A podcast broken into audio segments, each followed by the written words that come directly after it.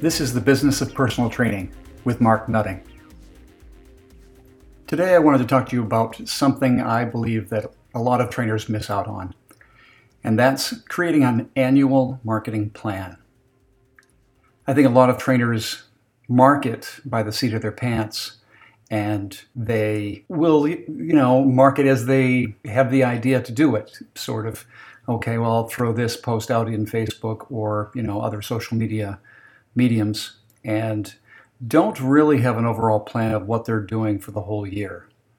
So, one of the reasons that having an annual marketing plan is important is it gives you a way to budget your marketing dollars. Now, I know a lot of people, a lot of trainers will try not to spend anything, you know, especially startups and, and uh, individual trainers, you know, sticking to social media and, you know, a very low cost way of marketing. But you need to set aside money for your marketing budget, and there are plenty of opportunities to do something more than uh, just the you know daily post. So that's one reason is, your, is being able to do your budget. Uh, the second reason is, is if you map it out, you can start to make use of things that occur around you, events that happen, that can play into uh, greater response to your marketing. So let's let's talk about how you create a, an annual marketing plan. Well, the slow and constant is fine for the most part, and don't stop doing that because marketing's marketing, and uh, it, it's important that people get to know, respect, and like what you do, and trust you, so that they will, when when it comes around to utilizing a personal trainer, think of you. But beyond that, let's look at some other opportunities. One that I really like to look at is if you go to a website called healthfinder.gov, that's H E A L T H F I N D E R.gov slash NHO, National Health Observances, slash NHO year dot ASPX question mark year equals 2018, 2018. What I wanted to point out with this is every month has a ton of health observances going on, and I'm just going to read down a few of the things that are taking place.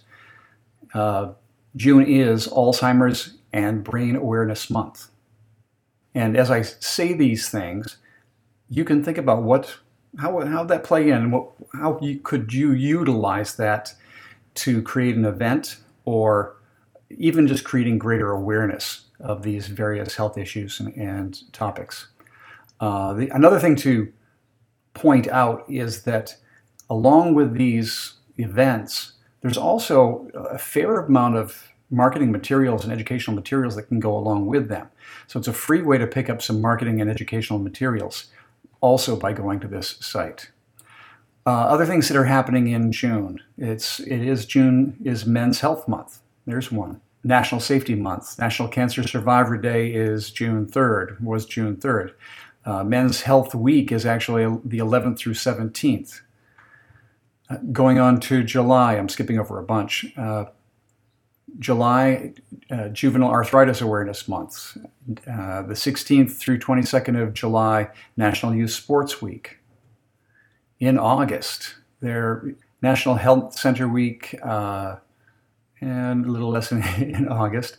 Uh, I was just looking down through the stuff. It is National just Psoriasis Awareness Month, just in case you need to go there. Uh, but looking at September, there's a billion things to look at, look at, and National Childhood Obesity Month.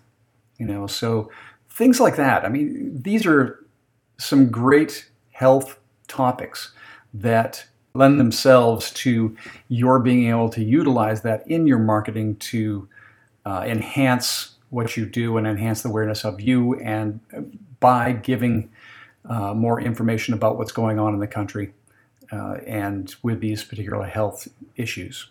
Another thing I wanted to bring up was the things that happened around locally.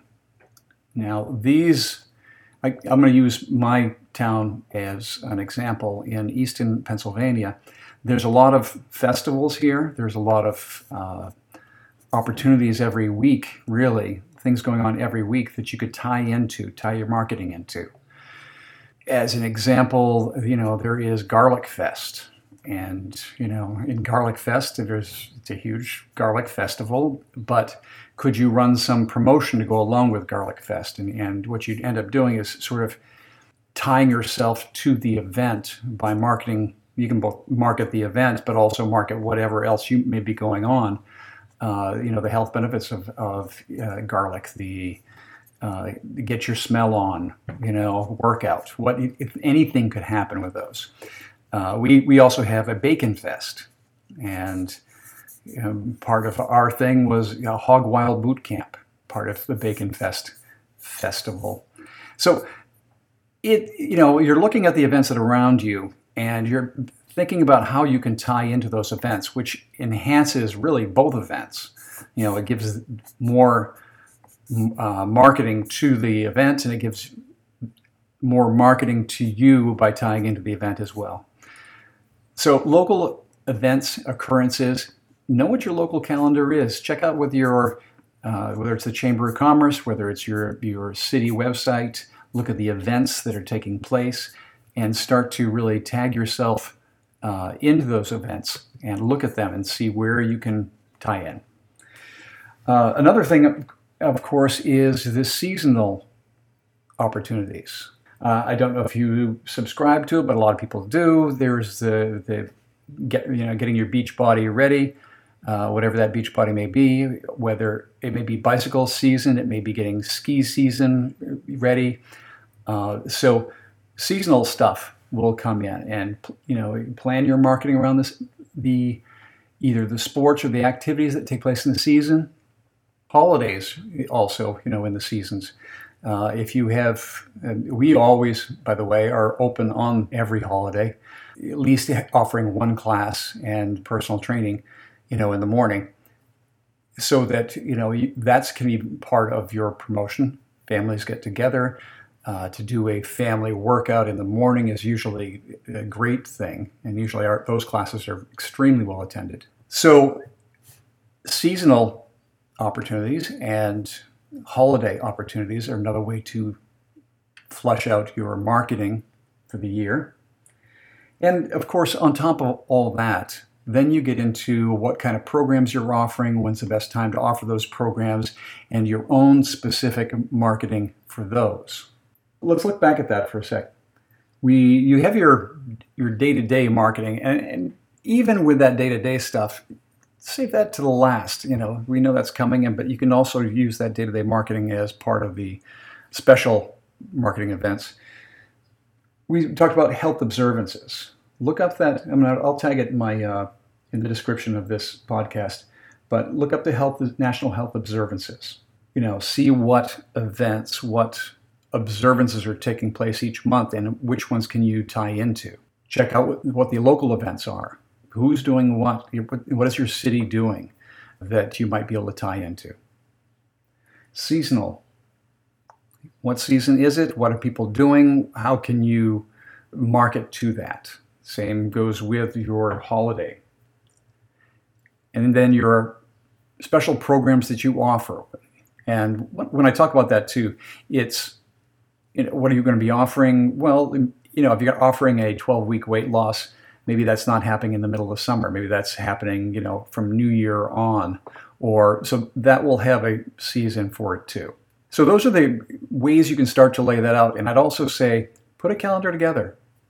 Lay it out on a paper calendar and just start to look at the different opportunities and start to space them out so they occur with some regularity. The marketing should also change as you go through. So you're not always marketing the same things. And this is another way to make sure that it's almost periodized in how frequently you change your marketing up.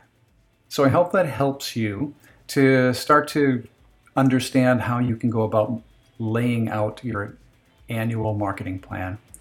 And then you can sit back and say, how much do I want to spend on all this and these different events and get that budget in place.